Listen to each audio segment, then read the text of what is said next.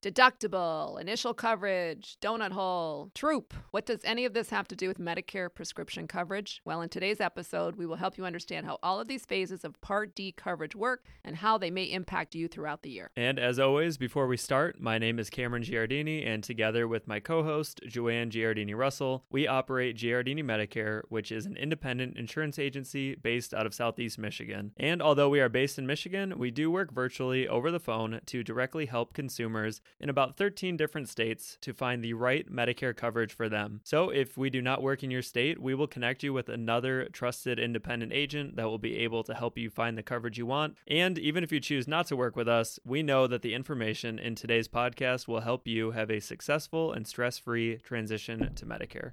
So, just briefly, I want to mention what we will discuss more in detail in today's episode. We're going to talk about the four different coverage phases of Medicare prescription coverage that Joanne just mentioned in her intro, and we will talk about how you can understand and track the phases of coverage for your specific situation. We will talk about how you can save money during different phases of Part D prescription coverage. And just one quick disclaimer before we get into things keep in mind that all of the coverage phases that we talk about in today's episode, they do apply to both Medicare Part D and Medicare Advantage plans. So if we just mentioned Part D, just know we are also talking about both coverage options, and this does apply to Medicare Advantage, sometimes called Part C. So with all that out of the way, I'll have Joanne start and talk about the deductible which is usually the first phase of prescription coverage. And actually, it's like the easiest part in reality. So, this is the first yep. phase of coverage. And in 2022, the maximum Part D deductible is $480. And in 2023, it's going to increase to $505. Now, not all plans will have the maximum deductible amount. There are lower premium plans that typically are going to have a higher deductible, and higher premium drug plans might have a lower deductible. However, we're cautioning people always to try and fixate less on the, on the deductible amount and more so on what medications you take that are actually impacted by that deductible being in place. Many plans exclude low tier medications from the deductible. So if you have a low cost generic, you might pay a copay instead of the full price, even in the beginning of the year during that deductible phase. So, how does the deductible work? So, we're going to use an example here, and we're going to use a plan that has a $505 deductible on tiers three through five. So, a tier two medication, as an example, will have a retail price of $20 and a copay of $5. So in this case, even with the deductible, you would pay $5 copay right away instead of the full $20 retail price. And keep in mind that not all tier 2 medications are exactly $20 retail price. That's just an example, of course. Nor are all tier 2s the same as every plan, too. It could be a different yep. tier 2, and that's where it gets confusing. But a tier 3, let's use a tier 3 example. So you might have a tier 3 medication, retail price is $200, and you might have a copay of $40.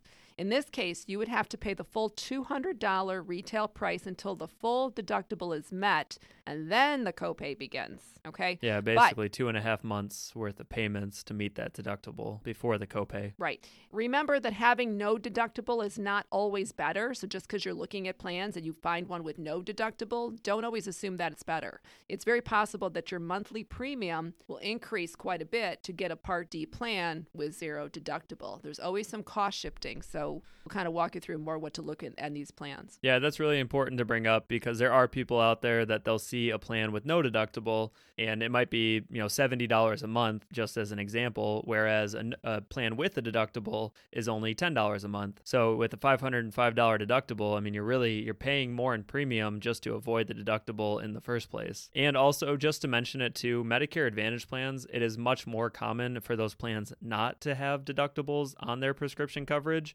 so just keep that in mind that if you see a lot of $0 deductible advantage plans that is pretty accurate um, i think some people get kind of mad when you say it, but Medicare Advantage plans usually have better prescription coverage than standalone Part D. I'm sure you would agree. Mm-hmm, mm-hmm, in general, yeah.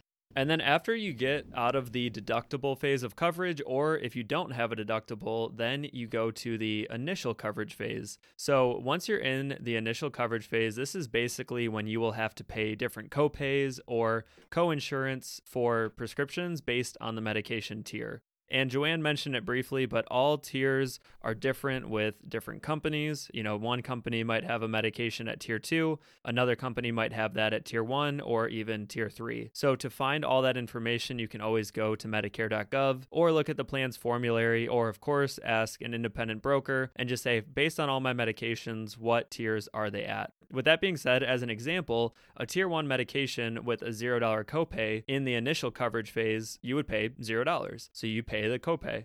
Now, if there's a co-insurance, that is a percentage. Co-insurance is just a fancy term for percentage, basically. So a tier four medication, a much higher tier, is more likely to have co-insurance. So if you have a 40% co-insurance and you have a $200 retail medication, you would pay 40% of $200, which is $80 in that case. And again, that is during the initial coverage phase.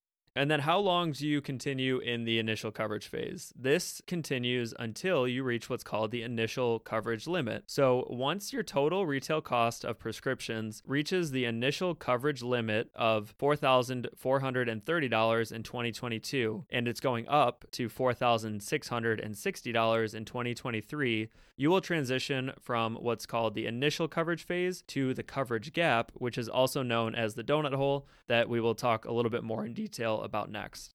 If you do have a lot of expensive medications, the initial coverage limit is super important to understand since this is the sole determining factor as to whether or not you will reach the dreaded donut hole, also known as the coverage gap. So the limit applies to the retail cost of all the covered prescriptions that you're getting filled through your prescription drug coverage. It does not matter what you're actually paying out of pocket for the prescription. All that matters is the retail price. So you might be paying a small copay, but the retail cost, like we talked about, is actually much higher, and you're getting closer to that initial coverage limit much sooner than expected. And as a quick example, if any of you are out there have taken Eliquis as a prescription or you know of somebody with Eliquis, this is a really good example because it's very common for people to reach their initial coverage limit without even realizing it. And the reason for that is because the retail price for Eliquis is around $500 per month. Now, this is not exact, but just use that as a number for this example. But a copay for Eliquis, it's often a tier 3 medication, so you might pay let's say $40 a month on the average plan. So every time you go to the pharmacy, you pay $40 per month for Eliquis. However, $500 is going in that bucket, going towards that $4,660 initial coverage limit. So if you're doing the math on that, $500 a month, you're going to reach the initial coverage limit before the end of the year. Now, you can always listen to our donut hole episode for much more detail on how this initial coverage limit is calculated and how you actually reach it. All right, we're on to phase three, which is called this is the donut hole, uh, also referred to as the coverage gap, but more people get a little paranoid about the donut hole.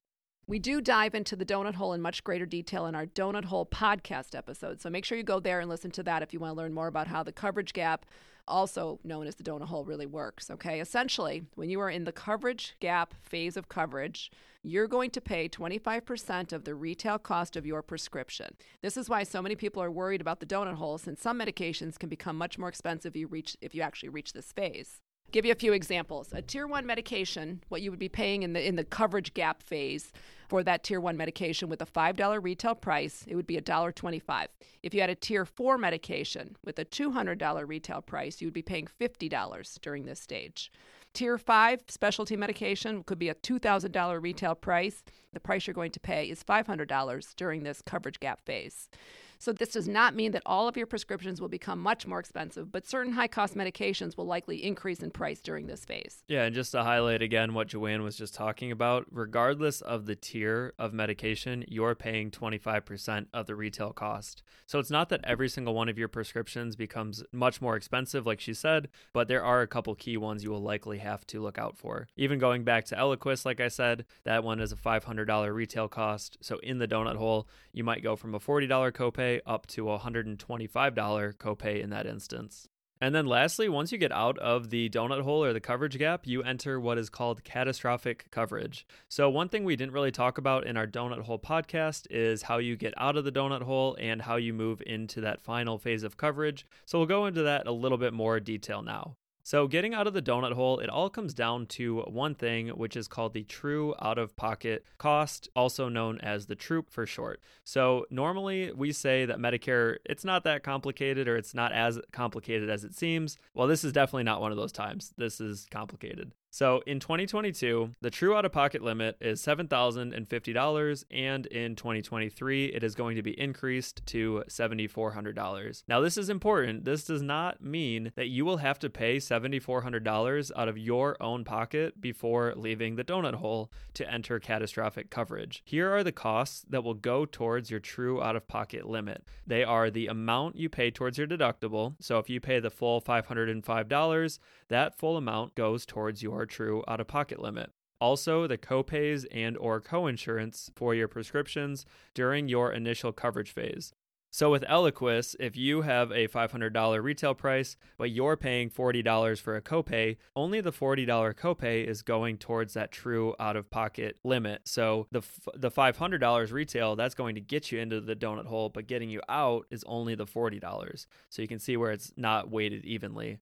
Now, other than that, 95% of the cost of your brand name medications in the donut hole will also count towards that true out of pocket limit. This is the 25% that you pay out of pocket, as well as a 70% manufacturer discount that is added to what you pay. And then last but not least, the 25% you pay for generic medications while in the donut hole will count towards your true out of pocket limit. So again, this is very confusing. We know that it's something that we'll have to make a more updated YouTube video on it. We do have an older version where the concept is still the same. The numbers are a bit outdated, but if you want to understand the troop and how it's calculated, if this is a concern to you, just reach out to us and we can help you in more detail. I just envision a lot of people hitting rewind there because it yes. is confusing. So again, and, and something to point out too, though, if you're on some tier two, tier one medications and things like that, don't worry about the donut hole. All right, don't feel you need the need to understand it. But obviously, if you're you know on Eliquis and more expensive medications, you should understand how it works. Another couple of tidbits medications that are not on your plan's covered list of medications, which is also called the formulary, as well as your plan's monthly premiums, do not count towards the true out of pocket for the year. We're going to link a couple of different articles in the show notes that highlight how the different phases of Part D coverage work, since we know it can be easier sometimes to read and visually see things versus listening to this kind of information. Yep, just some other stuff to go along with the future video that I have to make. so, uh, with that all being said, Joanne can talk a little bit more too about how you can actually track what phase of coverage you're in throughout the year in case this is a concern to you. Yeah, this is important to do too. You should take a look at the insurance plan. They're going to send you an explanation of benefits, an EOB. And you should be looking at that and it'll show you how much you have paid out through the year and it'll show you which Part D phase of coverage you're in, how much you've spent on your covered prescriptions so far. And this should be mailed to you. Available online also using your plan, your, your member portal through your prescription drug plan. But do keep in mind that all the phases of prescription coverage only apply prescriptions that are covered by your plan's formulary. Non formulary medications are excluded from anything that we talked about in this episode unless you request and get approved for a formulary exception. When you do an analysis for your prescriptions and your costs on Medicare.gov, you should also get the same cost estimates for whether or not you're projected to reach certain phases of coverage throughout the year.